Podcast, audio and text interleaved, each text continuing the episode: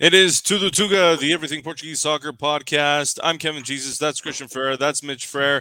My goodness, we have lots to talk about today, and it all gets started with World Cup qualifying. Portugal, two games away from booking their spot to Qatar. They've got Republic of Ireland coming up. They've also got the big game, and that is Serbia. That is the final game of World Cup qualifying. Uh, boys, Portugal never makes it easy for themselves. I mean, they're guaranteed at least a playoff spot.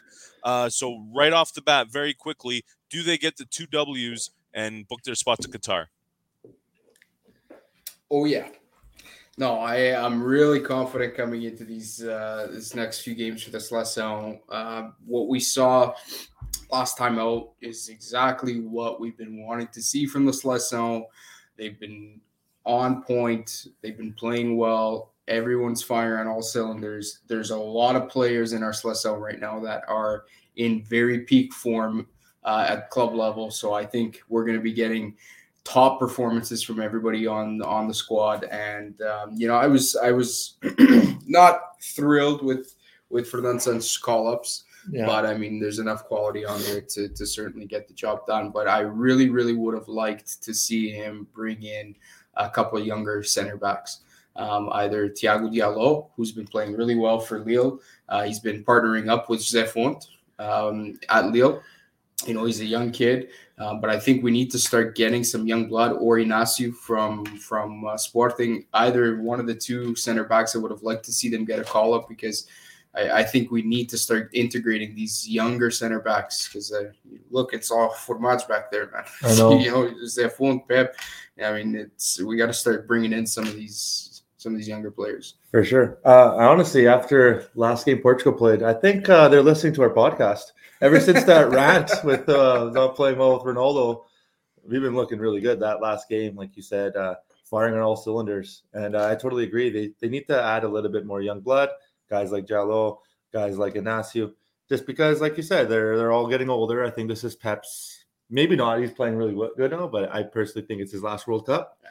And I think it's that time to start integrating some young talent. I'm not saying they got to start, but just play a couple games, couple minutes, you know, start getting their uh, feet wet a little bit. And yeah, so like I like I said, yeah, I, I don't agree with the whole like all the call ups. There are certain players like I love Felix. He's he's an amazing player. He's a pivotal point of our national team in the future, but he didn't have that many minutes yet. So maybe guys like Ricardo Horta should have got a call. Yeah. Other it would have been a great. What about Jota from Celtic? Come on. He's I don't know. Such good I'm not, form. I'm not on the Jota trade yet. Uh, I hope that's fine. You're him, slow. But... That's fine. Hey, I just want yeah. to say hello to Daniel Fernandes who's tuning in. Uh, he's also, uh, I, I think he's still a little hungover because he says that uh, Mitch has a nice camisola. So uh, his eyes might be a little blurry this morning. I don't know uh, what's going on. But uh, you know what? I, the game that really worries me is Remembrance Day when Portugal takes on the Republic of Ireland because we all saw what happened the last time that they played, where Portugal was just giving it to them, couldn't get anything done until who else but the goat himself, Cristiano Ronaldo. This game is in the Republic of Ireland. Uh, I mean, I'd be I'd be a little nervous a little bit that, I mean, Ireland has they're wanting to play spoiler here, right? So it could be uh, uh, it's one of those dangerous games. Uh, I'll be very curious to see what happens. I do think Portugal ends up getting the W, but it wouldn't put it past them to see this end up in a draw. I agree, man. It's going to be a tough game. Yeah. It, uh, I think the key is going to be capitalizing, finishing our chances. And again, I think it comes down to we've got a lot of players, especially in the attacking roles, that are in very good form right now. Ronaldo's in great form right now. You've got Diogo Jota, who's in great form right now. Bernardo Silva, who's in great form right now. Rafael Leão is in great form right now. So you've got all these players that can come in and play attacking roles if they're not starting.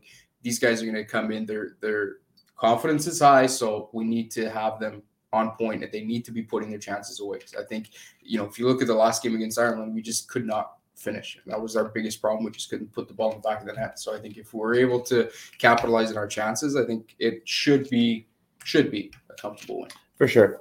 And again, we're talking Portugal here, so anything can happen. Any anything can happen. Usually, when these in these games, we usually tend to crumble. Uh, I remember uh, a few years back when we needed to beat uh, who was it? Was it Hungary? Oh, it was Ukraine. Oh, We need to beat yes, Ukraine, yes, and we lost in our last game. Yeah. So anything can happen. Like we usually That's make it why on I say ourselves, that the- but That's why I say the Ireland game is the one that worries me the most. You yes. get the W against Ireland, we're in the driver's seat against Serbia, right? Yeah, Short of a loss, we're we're in great shape. But I mean, it, it's just it's one of those things. I mean, thankfully Portugal's in a situation where qualifying for the World Cup is an expectation and not a surprise. Um, yes. But at the same time, that also can be a little bit of a curse, right? Yeah. So we'll have to, to see but what that, happens. but that. that. being said, the quality out in that field, you know, the the the players are putting forward, we should be, be winning easily. Like even if you just look at the game today with Manchester United versus Manchester mm-hmm. City, we had so much quality out there. Mm-hmm. We had João Cancelo, we had Bernardo Silva, we had you know Ruben Dias, we had Bruno Fernandes, we had Ronaldo. Like we have big, big, big players that you know even a game like Ireland, we should not even be having these conversations. Should just be like, yeah, we're going to win. Yeah. You know, anything can happen, but you know, but well, knowing like knowing our history, we're, we're still nervous. But you know, yeah, I think you guys, you guys have talked before about how um, it was exciting to see Cristiano Ronaldo go to Manchester United because of the chemistry between him and Bruno Fernandes. Uh, uh, you know, and, and, the way that that would kind of work, not just on a national team level, but now you're getting that year round through the club, and you're starting to really see that here. Uh, you know, Bruno Fernandes had that really nice uh, heel pass uh, in the last game. I think it was the Champions League game or whatever but uh, they're finally really starting to click on that club level. I think that's a great thing for Portugal because now you're going to hopefully see that translate into the national team. Because, like, look, let, us call a spade a spade here.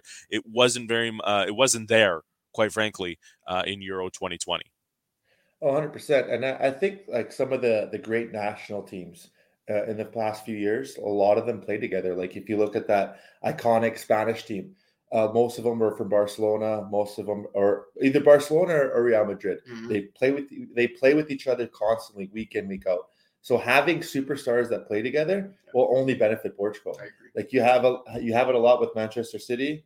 A lot of big pivotal Portuguese players play together. Now with Bruno, uh, Bruno Fernandes and Ronaldo playing together, just it just could only benefit us, man. They Not only playing together, but playing against each other yes. is also helpful, right? Because yes, you get sure. to know each other's strengths and weaknesses yes. playing against each other just as, just as much as playing together. That's again going back to your Spain example. That's again why those guys were so good when they clicked because they were so used to playing with and against each other. For sure, for sure. So yeah, like that being said, it's just it's just going to benefit us.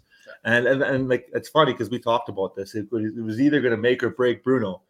It's either going to be really good or really yeah. bad. And you know what? Knock on wood. So far, it's been really good that they've been those players together have just been fireworks. Those yeah. assists by Bruno Fernandes and those finishes by Ronaldo have just been, you know, really special to watch. Yeah. I'd just like to see Dalot start start getting a spot in in for Bissaka there. For, yes, for for Man United. It's one of those things that it's it depends what style you want. Like for example, today Man United played three three at the back. Yeah. I think that with three at the back, that would benefit a player like Dalot Yeah. Because when you have three at the back, it gives um, you know leeway for your right backs or your right wing backs to push forward and attack more. And I feel like Dalot is better offensively, Offensive. and Wan-Bissaka is better defensively. Yeah. So yeah, I think in the in a in that kind of system, Dalot should be playing. I agree. And and I mean, uh, guys like Mourinho have called him, you know, one of the best right backs that he's ever coached. Wow. Right. So I mean, that guy, he is going to be a special talent, but he he needs to be somebody that good for me. He needs to be playing week in week out. So would you agree? This this is just my personal opinion, but I I almost get Cancelo vibes from him. You know, but I'm not saying he's as good. Yeah, yeah, yeah. Obviously, I'm not saying he's as good, but you know, he's a great attacking, skillful right back. He is, man. He is very good. He yeah, is very, very, very good. Very good. Um, I watched a lot of him at Milan last year, and man, he was he was unbelievable. Yes. I'm a big fan of Dalot, and I, I really wish he he would have either been loaned out or you know he would get the start with Man United because, like I said, a player that good needs to be playing week in week out. You know what? I, I hope because uh, Ole at the wheel is is he's not doing a very good job. He's riding that hey, bus man, right off the cliff. This morning, the Glazers might have got out their checkbook and cut him a 7.5 million pound check to yeah. hit the road. That's but we are. What, what, do they do? Do they bring back Sir Alex on, on? And and I mean that with all sincerity. Do you bring back Sir Alex just to finish the season and then you wait and make a big splash for later in the year? I don't want to give Alex a heart attack, Yeah. man. I don't know. no, no, man. The think poor Zizou- guy. is- Zizou him- is the only is the only option I think. Right Yeah, now. Zizou, I yeah. think Zizou is is the man to to take United to where United should be. Yeah, Um, Ole just can't do it. Zizou's worked with Ronaldo before. He knows how to get the best out of him. He knows how to build a team around Ronaldo. And if that's what United obviously is is staking their kind of bet on is is Ronaldo taking them to that next level, I think the only sensible choice is to bring Zinedine Zidane into that team. yeah. Uh, there was a, a picture I seen. I wish I sent it to you earlier so you could have put it up, but uh, it showed how um, Manchester United today by halftime where they were. Uh, like where the players were positioned tactically, and it was all over the place. Oh, It was a complete mess. And like to be honest, Man United should be. I'm not saying they should win the Prem, but they should easily be competing for top four position. Like they tactically, they they don't have any idea. There was no aggression. There was no confidence. There was no tactics. There was no nothing today. I don't. I just don't. I personally don't think he's a good coach. And uh, So I was. you don't agree with the people who say that Ronaldo is the problem. Oh, of course not. Oh, that I think after I think after the last few games, you, we can see that Ronaldo is. Oh, because there was a lot of people. I, I sent you guys a, a, a, a an article that I found on A Bola about a guy from Italy who wrote an article basically saying that Ronaldo is the problem at United. yeah, it's funny because they, they wrote that article and then the next game they lost to Sassuolo 2 1 and they were like in 10th Juventus place. did. Yeah, yeah, Juventus did. Uh, but man, you know what? People like to hate on on Ron about his work ethic, but I seen a stat yesterday that he had he covers the most grounds and he makes the most runs. Only one player does does more than him. It's Salah. So he's the second highest. He has the second highest work rate essentially in the Premier League right now. So I, I don't think he's the problem, especially after today. We can see that just tactically they're not there. They're missing. They have a lot of huge holes. Like I don't personally, I don't think McTominay and Fred cut it for a team like Man United. I think they need a, a better CDM, like a way better CDM. They need another RoboCop McTominay doesn't cut it. Man. Come on. and I would I would like to see. Uh, I actually mentioned it earlier. I'd like to see a new CDM coming in. Maybe a guy like Palhinha. He's a really good. I don't want him to leave, but but uh, a guy like Palhinha. I like another center back to come in for United. A guy like Koulibaly, maybe just throwing out a name. That's he plays for Napoli. He's a really good center back. And I'd like to give Dalot a little bit more minutes. I think even just those three pieces would change the team. And then obviously you'd have to start with the coach, a guy like Zizou you brought up earlier. I think that's the only guy you can bring in at this point. Well, it's it's funny because we were watching the game today and we were talking, and I, I asked you the question: Do you think Bruno's playing too deep? Because ele estava desligado. yeah, Like he yeah. was, and, and we see that sometimes with with the Seleção too. Like if he doesn't have that really really good core two midfielders behind him that can bring him the ball and give him that support, ele fica completamente desligado do jogo. Like he Yeah. completely he's he becomes lost, man. Yeah. And and and you need Bruno, a player like Bruno, you need him in the game. You need to get him the ball. He needs to have the ball at his feet. He needs to be making passes. You need to be making runs for him. Like that's how you get the most out of a guy like Bruno Fernandes. And and I just don't think that Man United right now has that has that that core midfield that it that can win the ball and get him the ball and give him the support that he needs to get the best out of a guy like Bruno Fernandes. So I'm not. I'm sure you heard this. Uh, I'm gonna refer. I'm gonna give you a good example. Like you know Paul Pogba, obviously. Mhm. So they say that Paul Pogba for France, he's a different player than Man United. Mhm. And my opinion is the reason why he's so much better in France is Mhm. because who's behind him? N'Golo Kanté. N'Golo Kanté does all that work behind him defensively, which gives him the leeway to do what he That's wants. Yeah. more offensively. Yeah. I think if a team like Man United had a great CDM like that, Mhm. it would just give more leeway to, to Bruno that he doesn't have to be so deep. He could play a little bit more further, take a little bit more risks. I think it just like it just goes back to the coach where they are tactically. I just don't think he's the right man for the job. I was actually listening to an English podcast, um, footy podcast, and they were actually saying that they think Ole's the worst coach in the Premier League. He's like not statistically, not in terms of points, but tactically, they just think he's he's the worst coach in the Premier League. I, I'm not saying I'd go that far, but honestly, if you if you compare him to a guy like Conte, Yeah. compare him to a guy like Klopp, to a guy like Guardiola, would you put him in the same conversation? No. Nowhere near. here's a here's a question I'm going to ask you. Do you think Man United is better or worse off than they were under Jose Mourinho today? Worse. I think they're worse. But th- this is the thing. It depends on how you look at it. And uh, I'm going to actually bring Benfica into this too. So before Mourinho, what he was a great coach. We can't argue that he's a great coach. Same with a guy like Jorge Jesus. But I don't think that system works anymore, where you can yell at players, you know, be hard on them, ride them. I think uh, Mourinho's problem at uh, Man United is that his the way he talks to players, the way he implements things, doesn't work for a lot of good players because they're they're like princesses now. You know, you can't talk to certain players; they get all sensitive. And I think that's what the downfall is with Mourinho at Man United. It was because he had that thing with Paul Pogba, and they essentially chose Paul Pogba over Mourinho because it was an easier fix. Yeah. And uh, like going back with Jorge Jesus, I don't know if you heard about that blow up. I think I shared it in the in the chat. Players just don't they don't take that anymore. And I think Ole was doing a, a so much better job at United because he's a he's a nice guy. You know what I mean? He he pumps egos and he's really passive. He doesn't hold people Yeah. accountable. Yeah. So that, that's that's my personal opinion. That's a on it. good point, man. It's honestly a really good point.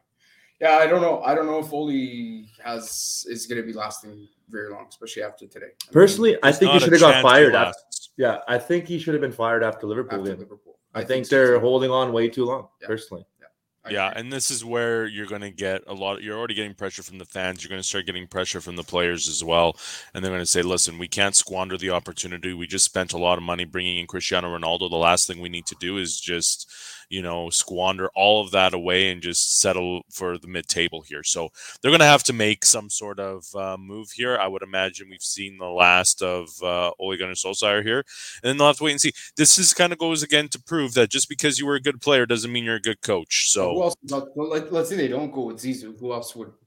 Who else could they bring in for Ole? Won't they just? I know just- I know a guy. I don't think it's going to happen, but the guy I would personally bring in is the Ajax coach. I think he's an amazing coach. I, That's like I not going to happen think- mid-season here. I don't. I like. I, that's why I said before I even said it Yeah, is I don't think it's going to happen. But a guy like that for United would be top, yeah, hundred percent. top. Okay, guys. right now. Yeah. Let's talk about some uh, Portuguese teams here. Uh, one thing that is really starting to, uh, uh, uh, you know what? Here's actually a really good point. Uh, Ricky Ferreira, thanks for tuning in. Uh, United 17 points out of a possible 33 and 11 games is unacceptable. You're 100% right, uh, especially when you've got a team as stacked as they are. It is unacceptable. Now, with that being said, there's the Premier League. There's a lot of parity there. I mean, it, it's actually fun to watch this league, but my goodness, it is they've got to get something done, as we've said. So it'll be very interesting to see what happens. We have another person tuning in here, Havoc, saying he's hearing Diego from Atletico Madrid as a possible uh, replacement. Diego Simeone. Yeah. Yeah, wouldn't know that be something? I don't know. It'd that be he's fun. for United.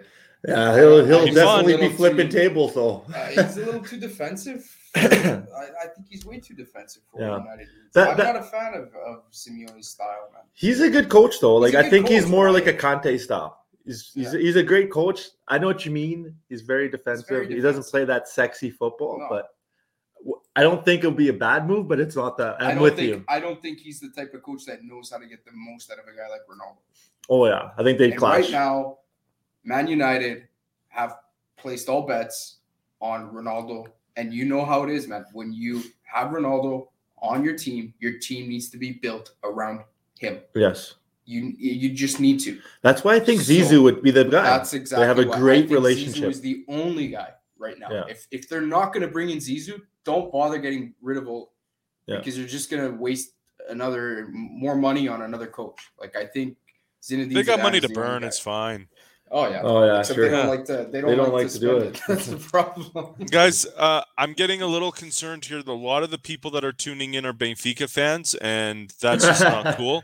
Um, so why don't we A lot of bring smart every- people watching the podcast. You know what? Let's bring them all down to earth here and talk about Champions League. And Benfica just dropped the ball big time against Bayern Munich uh, this week, losing 5 2. They're now in third place uh, in uh, the standings. Um, I mean, I, I- still feel they're looking pretty good to, for at least a Europa League uh, qualification.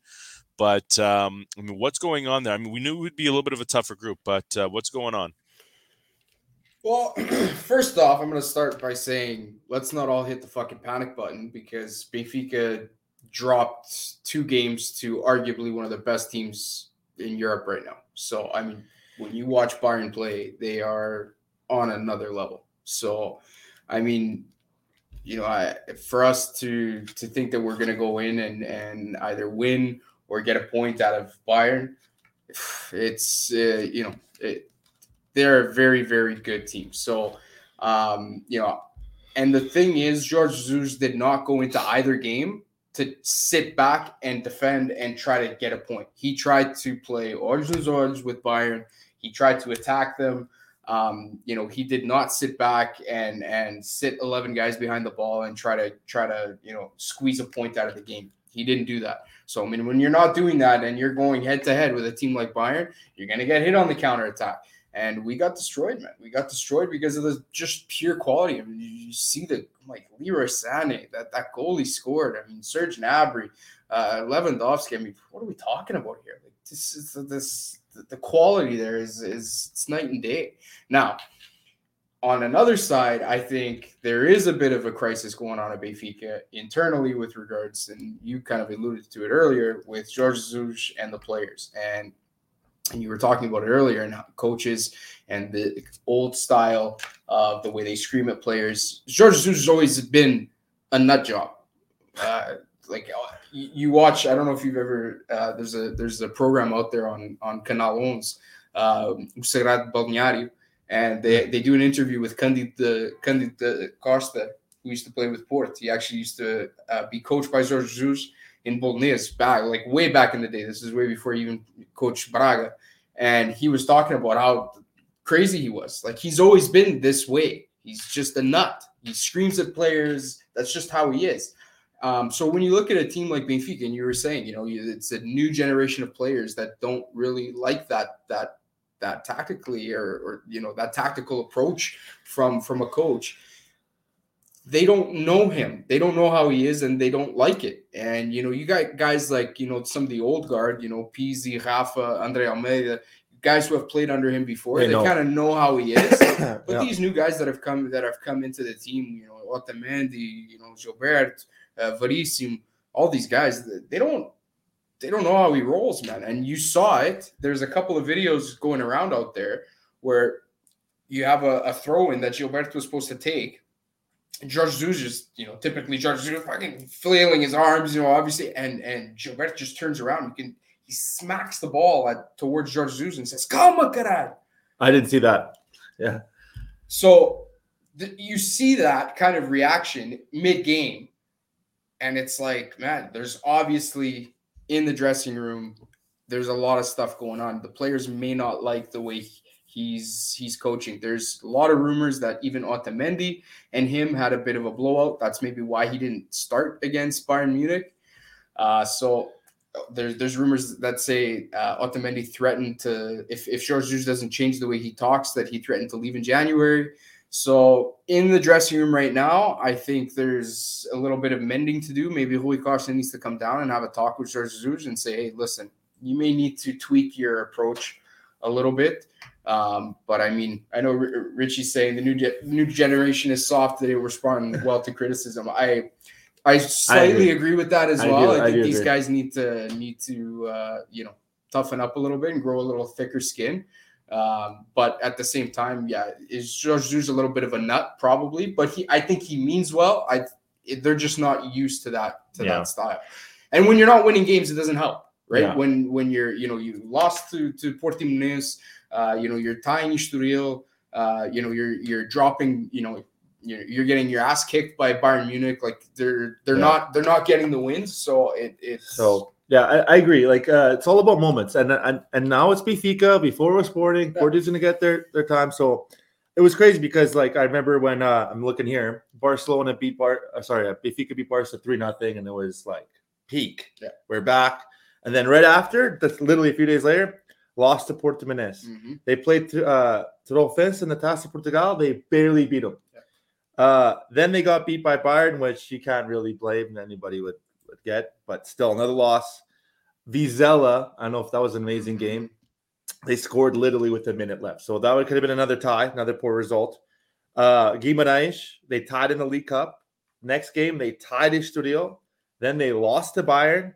You know, like you could just see something like yeah. their morale is they're yeah, just they're not at a good moment. You yeah. know what I mean? No, they're not. And that's and and and and, and soccer and, and any sports, when you're losing, it's gets harder it gets and harder, harder and, and the pressure because Benfica, especially in Portugal, you're expected to win. So the pressure is super high.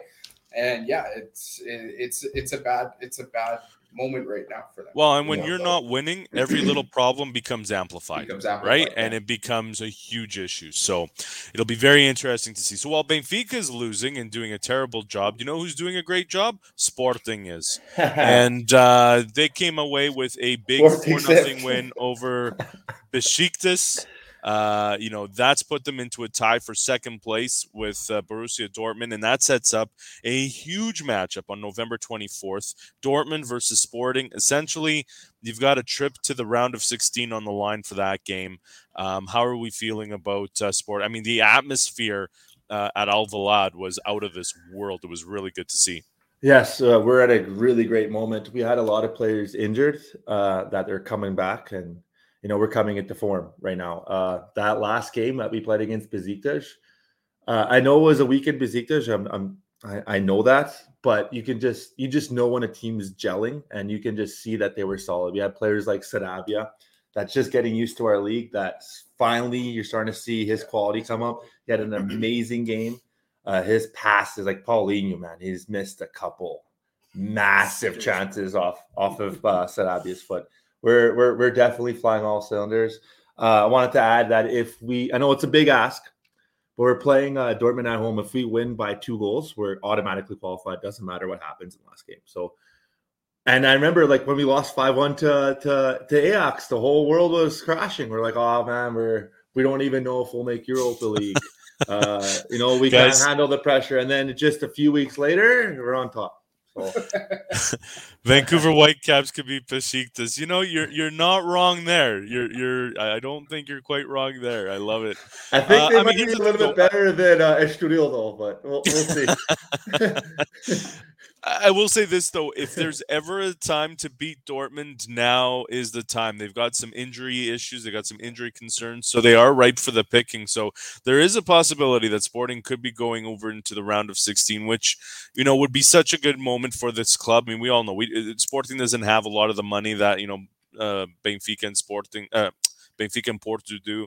So uh, it would be good for the organization to get into the round of 16 and then see where things can happen. But uh, it'll be really interesting to see what happens there. Speaking of the organization, I just have to say something. You know, I think one of the big, big reasons why Sporting is experiencing so much success is Ruben Amorim. I don't think anybody can deny that. Ruben Amorim is such a great coach. Um, and you know, he's done such a good job. He's so young, and I think all Sporting fans should be very thankful for a man called Frederico Varandas, Doutor Varandas. And I think all Sporting fans should be very thankful that they have such a great president who so, brought him into the club. So we have Dr. Varandas and we have DJ Bruno Carvalho. Did you guys see that video of him DJing in a nightclub in uh, in Lisbon? Man, that guy is something else, man. I don't know about how how he mixed his songs there. I think he needed a little bit of a little bit more work, but that was pretty cool to see that. Guys, hell is frozen yeah. over. Benfica fans are saying nice things about Sporting. For Portugal, I hope Sporting goes through. Let's keep that ranking up. I agree, yeah, guys. At this yeah. point, we can all, you know, we can all shit on our on our other teams or whatever, and we'll have fun with it. But we always want the Portuguese teams to do well because that does help with our rankings. So that brings us to FC Porto and uh, a 1 1 draw with AC Milan. They're now in second place uh, in their group. I mean, the group of death, it, it's pretty unreal. Porto, I thought, probably deserved the win. Uh, it's unfortunate that they came away with a draw there. Um, and then, I mean, they're going to have their hands full now going up against Liverpool and Atletico through the final two games of this group stage. But um, yeah, I don't know. I, I think Porto may have done enough to at least earn um, a spot in the Europa League. But what do you guys think? Honestly, I remember going back to our earlier podcasts. We talked about uh, where the teams were uh, after the summer, after the transfer window, And uh, we said that Sporting had a great transfer window, Benfica had a great transfer window. But I know you alluded that Porto didn't seem like they did enough and you didn't think they're to have a good season. And I mentioned that Porto never is really talked about enough when they're off season, but they always field a great team. They're actually looking like one, like I think between them and Sporting right now, they're the two best in terms of form right now in Portugal. Uh, a guy like Luis Diaz, he's playing lights out. Honestly, I look at that player and I can see him play in any team in the world right now. He's just, he, you just know after we watch soccer as much as we watch soccer when a player is special. He is a special talent. He's playing absolutely unreal. He scored again in the Champions League. And uh, yeah, Porto has some really good prospects. They're playing really nice soccer. They're scoring at will. They're they're in a good spot. I would not be surprised if they get in in second and, and go into the knockout stage. I would put money on it, man. Yeah. I would put money on it. They Yeah. looked very good. And you know, you look at AC Milan. I don't know if you guys watched. I watched AC Milan play Roma last weekend. AC Milan is a very good team, man. A very good team, and they could not handle Port in that first half. Yeah. Like Port was was was destroying them that first half. So you know, you, you look at that, and you're like, yeah, yeah, they're they've got what it takes, man. They really do. They play they play that that really hard kind of. Uh, you can see the, the jogam com corpo e alma, like they they really like really Rick- play. like Ricky there. just said there, I, I couldn't agree more. Yeah, the, the, that grit, that that hard mentality, and that's a lot. That comes a lot down to Conceição, and and, uh, and you know, as a Benfiquista, you know, obviously, uh, you know, our, our rivalry with Port is is what it is. But I've always said Conceição is a great coach, and he is able to get a lot out of his players. You know, we talked about you know when Port shit the bed against Liverpool, man. Look at the way that they responded, and and and you know, I don't know if you noticed it, but it's something I love. I should never use the word love and Port in the same sentence something I actually, you know, admire that Port does is after every game on the field, Conceição gets yeah. everyone in that little in that little group, and you can see him talking to the players. Get you know, it's it's those little things that that Conceição does really well. That he gets those guys and they play for each other, man. And and you know when you look and we talk about you know Benfica in their moment and and Jorge Jesus and stuff and the differences, I think that's the difference. Conceição is not a a soft coach. He's not a soft coach. You see the way he screams, yells, and everything, but it's the way behind the scenes he can unite the team and get them playing for each other. And I think that's the big difference. I think that's that's the big Yeah. you know difference between him and him him and George Jesus. Yeah. Because you look at the way Port responded after that game, Yes. You know, and they just come together. They play for each other, and they they're Yeah. just you And know, another thing that I noticed, I know Amorim does this in a different way. They're completely different coaches. I feel like uh, Amorim is more of a players coach. He always protects the Mhm. players. Yeah. He's very, very well spoken. If you notice um, his IQ with the media, I'm starting to learn that that's a whole nother playing field is how you address the Mhm. media because No players doubt. hear it. no doubt. He's the key to that. But what they have similar is that they always talk about how big their team is. So if you hear Ruben Amorim is like, "Oh, you're playing for a team like Sporting, we have to win every game." Conceição, when they got spanked by Liverpool, is that if if this is how Porto is going to play, a, a big team like Porto, then I don't want to coach this because he, what I'm that's what I'm trying to get at is that they hold them to a high Higher level yeah. and they implement that playing for those badges you have it's a responsibility and you have to represent your club to the highest level and i feel like although they do it in two different ways Mhm, uh the end goal is their that standard is very high mhm. and that's one thing i totally agree with you is that he he does that very well he Yeah. can get the most out of players Yeah. and he like i said he holds that standard And they've got high. depth now. They do. has a lot of depth. Like we talked about it kind of towards the, the beginning of the season. We didn't know if they were gonna have the depth. But look at up front, man. He's he's he's cycling through Taremi, Martinez, um, uh, Evanilson. Uh, who's the other one there? pep pepe Pep. Uh, not Pepe pep the whatever. brazilian defender but they got a brazilian Pepe. winger pepe So like you've got you've got depth up front, and they can all score goals, man. Like they're all scoring goals. They're they're playing well. You got Luis Diaz. Like the team has depth, and you see it, and it's coming through because they're they're playing well on in in the league, and then they're going into the Champions League, and they're putting out these these these great performances against big clubs. They're not playing. They're not out there playing Besiktas. Ah, God. There we go. to be fair, though, to be fair, we played really well against Dortmund too, and you can't argue that. I mean, did lose one nothing, but we were without uh, a lot of our top players. I think this next game is going to be a really, really good game against Dortmund for Sporting. Yes, against Dortmund. Yes, at home. I honestly like if we play like we did against Besiktas. Mm-hmm. I know it's magnified because it was Besiktas. It was a week of Besiktas. I do realize that, but you, like I said, when you, you can just see the team solid. You can see that the way they pressed the ball, the way they they were super organized. They were. It was just the best version of Sporting this year. Mm-hmm. Uh, so it's it's I can see if we beat Dortmund, I would not be surprised. I'm not saying two nothing, but I think they can get a result. Especially with those injury problems facing Dortmund. Yes. So I think it's definitely ripe for the picking. Hey, guys, we've already started been talking a little bit about uh, the Liga teams. So uh, that brings us to our favorite, well, my favorite uh, part of the show panel picks.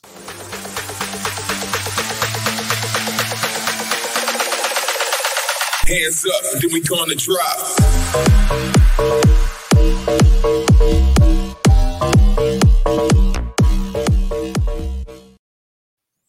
All right, so it was uh, an interesting week. We all went four and one, and the Braga. We had two games that we were picking with Braga, and those were the ones that kind of tripped us up. Um, Christian, you thought that Braga would lose in the Europa League. You were wrong. Um, and which we got to say, congratulations to Braga. They're in first place right now in their group in uh, the Europa League with nine points. So uh, they're doing really well as uh, there. Uh, both Mitch and I thought that Braga would tie against Gil Vicente. That was not the case. Braga got the win. So uh, we are looking in pretty good shape here. Let me just uh, pull up our current picks for this week in two seconds. Sorry, this is a little clunky. Here we go. Let's take a look. So we've got uh, three uh, the games involving the big four, and we got some international games as well. So uh, Porto versus Santa Clara. We're all going Porto, no big surprise. Santa Clara is just a disaster. They'll be relegated this year but, without a doubt. But Santa Clara did beat Porto in the Taça da Liga. So I was really, really like, do I do I go with a draw here? Can they? they uh, but I don't think so. Yeah. Okay. Do you really? Porto, I'm sure, will be approaching this game much differently than they did with the Taça. Like, let's just call spade a spade. Uh, Sporting Paços Ferreira. Uh, we're all smart and going with Sporting without a doubt. Uh, Benfica versus Braga. This is a huge game uh, this season. Uh, you both are going Benfica. I'm going with the draw. I just think there's too many issues with uh, Benfica. Braga's in good form. I mean, Braga, they're on a 10 game unbeaten streak. They haven't lost since September 16. Whereas, yeah, you know, Benf- whereas Benfica, you know, three game winless streak. So I, I'm going with the draw there. I think that uh, it'll be uh, single points all around uh, for that game. Yes, I, I, was actually gonna pick a draw. It was I just slightly led towards Benfica because I know they just dropped from first to third. I can't see them dropping more points. I think they're going to be really uh, up for it this game, and they usually, besides the Taça, have a really good record against uh, against Braga. They usually they used to call them uh, Benfica B. So I, I do I do think it's going to be a very tough game. A very close game. Uh, it's a really good Braga side. Iuri Medeiros, I'm a big fan of him. He used to play for Sporting.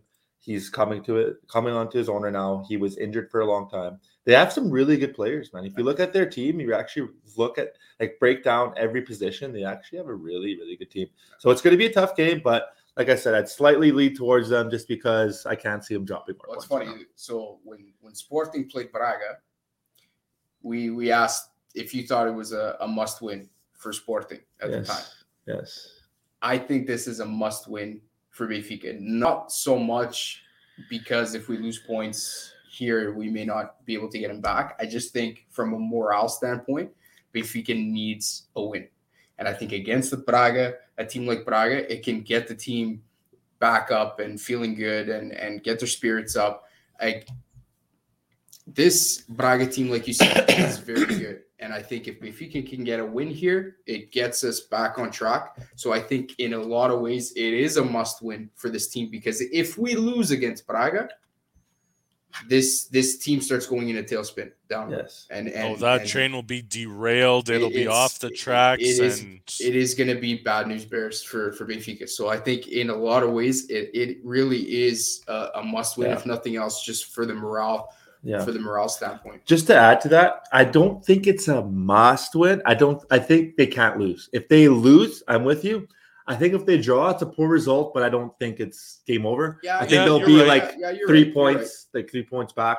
They still got to play Sporting. They can catch them. And like I said, like look at Sporting last year. Yeah, We had like a crazy point lead.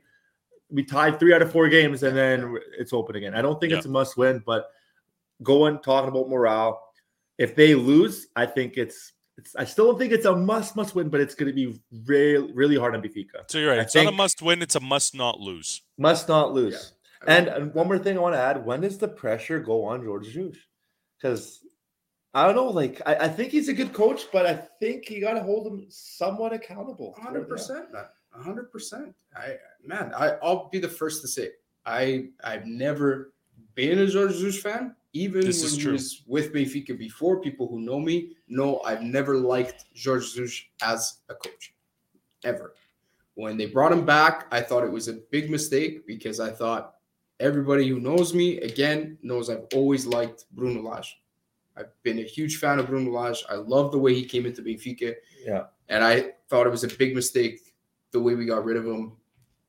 But he's there. We got to deal with him. It is what it is. But I agree, man. At some point, George Jesus does need to be held accountable 100%.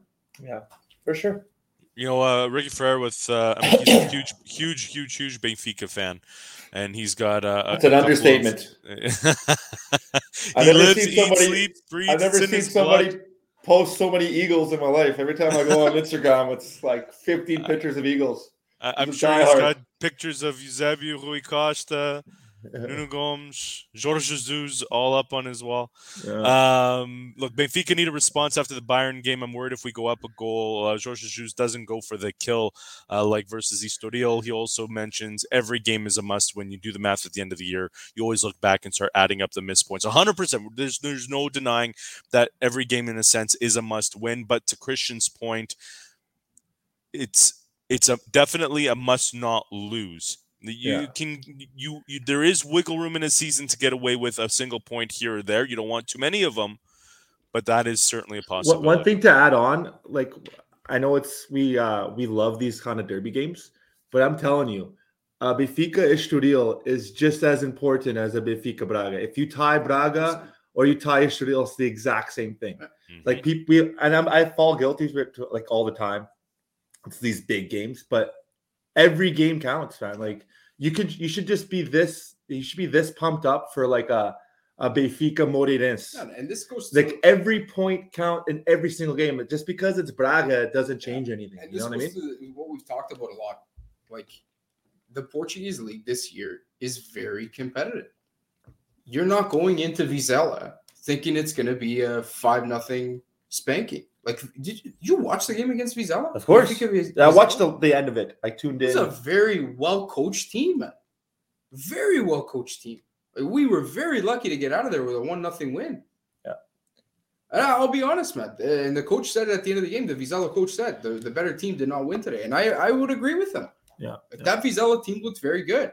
Vizela, this is a newly promoted team. Like Benfica went into Vizela and had a really hard time getting a one nothing win. Like this league is is very different than past past years, man. The Yeah. Portuguese soccer has stepped up its level. And Honestly- to your point earlier, I think it's graças at coaches like Conceição and and Ruben Amorim and even Jorge Jesus who are raising the bar. Like it, and it's it's making everybody do the same thing. And it's it's if if nothing else, it's great for Portuguese soccer as a whole. Yes, for sure. And like I know we didn't get to talk about it uh, that much this week, but Sporting Guimarães, you had a big game. Yeah. Uh, Guimarães is a really good team, man. good team. They the first 15 minutes, you can see they played really, really good soccer, man. They have guys like Edwards, Quaresma, you know, fill in the blanks, man. Uh, Andre Andre. They have a really, really good team. And and uh shout out to uh Sebastian Coates. He's got more goals than Paulinho, a record signing. He's got uh I believe it's three goals in two games. he's just been unreal. But like I said, if it wasn't for him scoring off set plays, would have been a tie. Like the the level is so high right now, and you know what? In a way, I like it. Yeah, like I mentioned great. a couple podcasts ago, I'd rather Sporting win the league with like three losses and six draws than win every game. And it's, Yeah. it's just it's just nice to see a competitive league. which is nice to see. Um, to just wrap up our panel picks, uh, we all picked Portugal to beat the Republic of Ireland, and we're all thinking that Canada is going to beat Costa Rica. That Canada Costa Rica game, by the way, over forty thousand fans are going to be at Commonwealth Stadium. It's going to be cold. It's going to be awesome.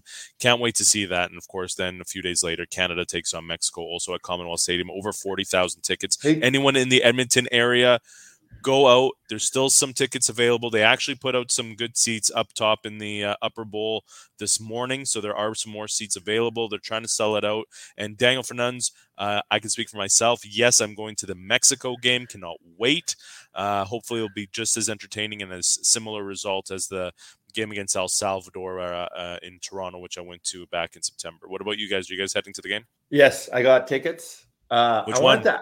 Uh, was that for both games? for both? Oh, awesome. I don't care if it's minus forty. I'm gonna be sitting there. Excellent. But uh, I wanted to ask you guys, both you guys, one one thing. Do you think picking Edmonton for those games was a tactic to freeze No. to freeze those players? No. So here's here's the backstory. The only reason why Edmonton got the games is because the Edmonton Elks got COVID.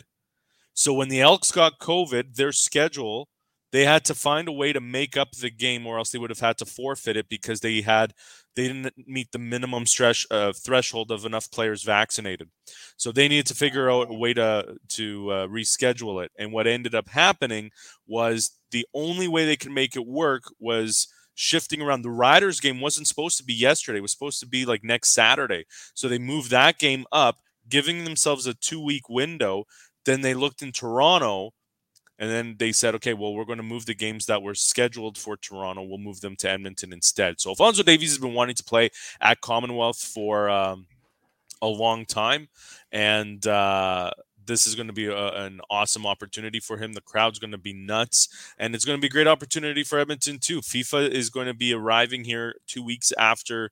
Uh, the games for a site visit to determine host cities for the World Cup 2026. Uh, I mean, look, Canada is one of the host countries.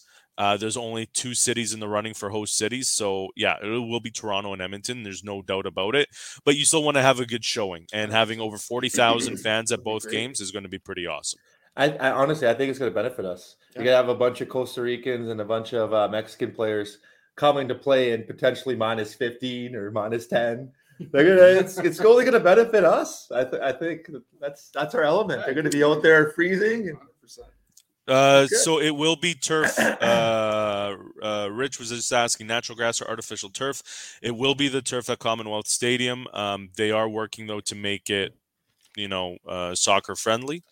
Um, they have the groundskeepers, a guy from Poland, big soccer fan, so he's already been working with the Canadian Soccer Association to make sure that it is in in good condition. But I will say the the one question that I certainly have about that is Bayern Munich will certainly be keeping a very close eye on on Alphonso Davies. He's had some injury concern a little bit this year, so I certainly would be hesitant with cold turf. That could certainly be a little bit of an issue, but we'll have to wait and see what happens. And uh, yeah, Daniel Fernandez saying grass in 26, 2026. That is the belief that they'll end up ripping out the turf and putting in natural grass for 2026. we So- used to be the only the city with the natural grass. Natural I think yeah. they shifted yeah away from that. exactly and then they went to turf it's a lot easier and and the the fields uh, i mean for football natural grass will just get chopped up and it turns into a mud bowl like it becomes pretty dangerous actually for football so it's it's that's why they've gone to and turf it's not like it used to be where it used to be cement essentially like just like Yeah. Astroturf over Yeah. top it, it, it's actually good field conditions so it shouldn't be an issue I, I'm, I'm sure you know about this a lot more, but uh, I heard that turf is better for football because in terms of impact, when they, they land on the grass, Yeah. there's more compression. Mhm. absolutely And I, I think that wasn't also another another reason why. The rubber pellets. All right. Let's switch over to our Sashi Star of the Week presented by Sashi Pair North America. Visit SashiPairNorthAmerica.com for more information. I'm going to get the ball rolling on it, and it's no surprise I've used this person before. I'm going to use him again, and it is Jota, 22 years old, two goals, three assists in eight games this season, a goal and two assists in Europa League.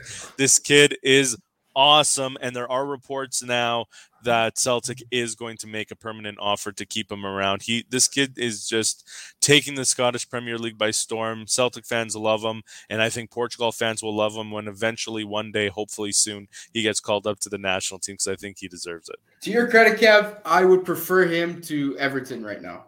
Yeah, I wish, and I do wish Benfica would have given him more playing time. But yeah, to your point, I would prefer him at Benfica right now would, to somebody like Everton. I, I agree with Mitch, but uh, I was trying to figure out why you like Jota so much. I think I just figured it out. I know Celtic's very similar to Sporting. I think the, the, green stripes. And maybe that's I what think, it is. I think that drew you in, and then you, you know, yeah, started seeing Jota. Like paying attention oh, a little Portuguese. more, and I'm like, yeah, hey, there we go. he did score a really nice goal in Europa League. Oh yeah, yeah, because he's amazing. And that's just how it works. Or, I can't even pronounce it. Mitch, who's your Saji star of the week? Ricardo Horta. I love this kid.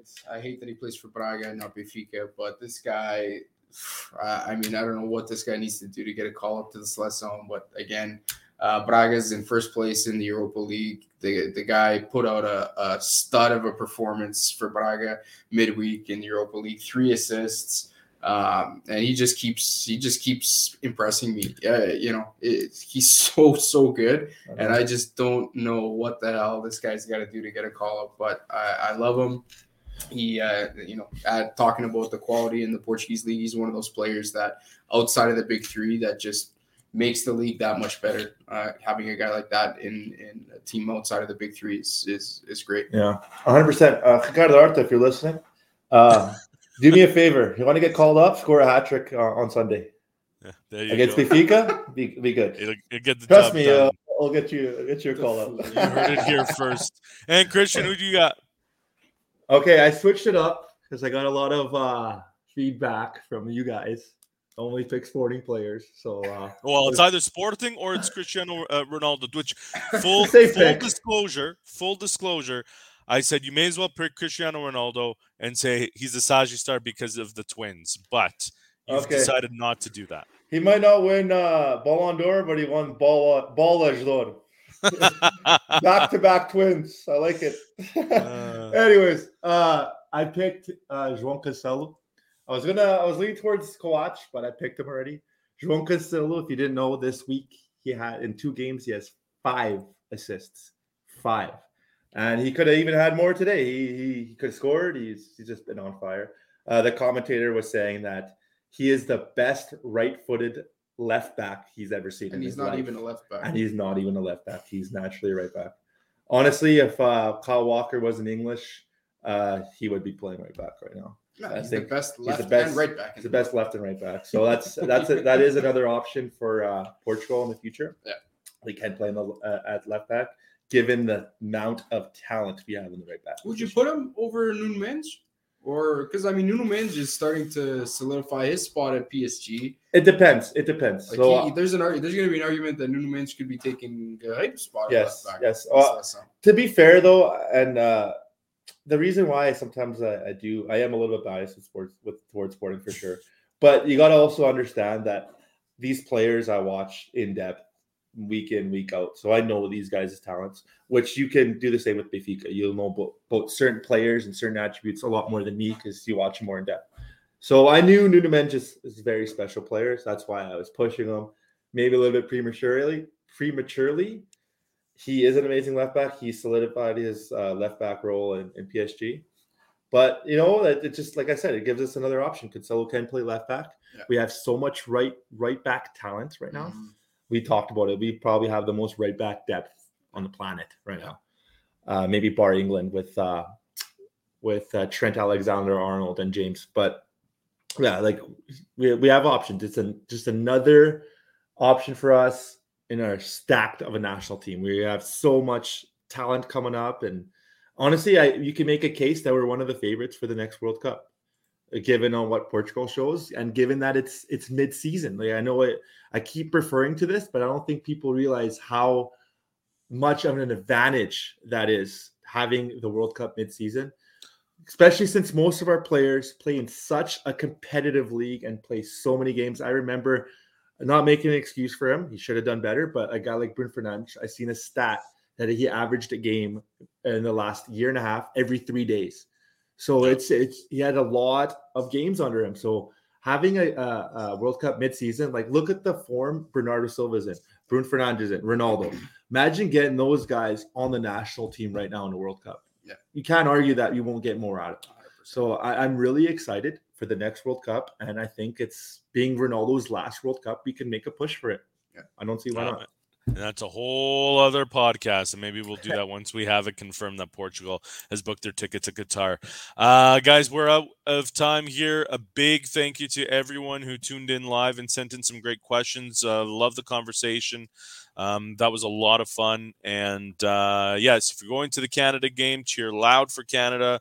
Uh, cheer loud for Braga to beat Benfica. Uh, and uh, yeah, no, uh, obviously lots of good soccer games coming up ahead. So let's enjoy, let's have fun, let's celebrate. Uh, thanks for tuning in as always, sending in questions and great comments. And we look forward to hearing from you soon. Have a good one, guys. Ciao, guys. See you guys.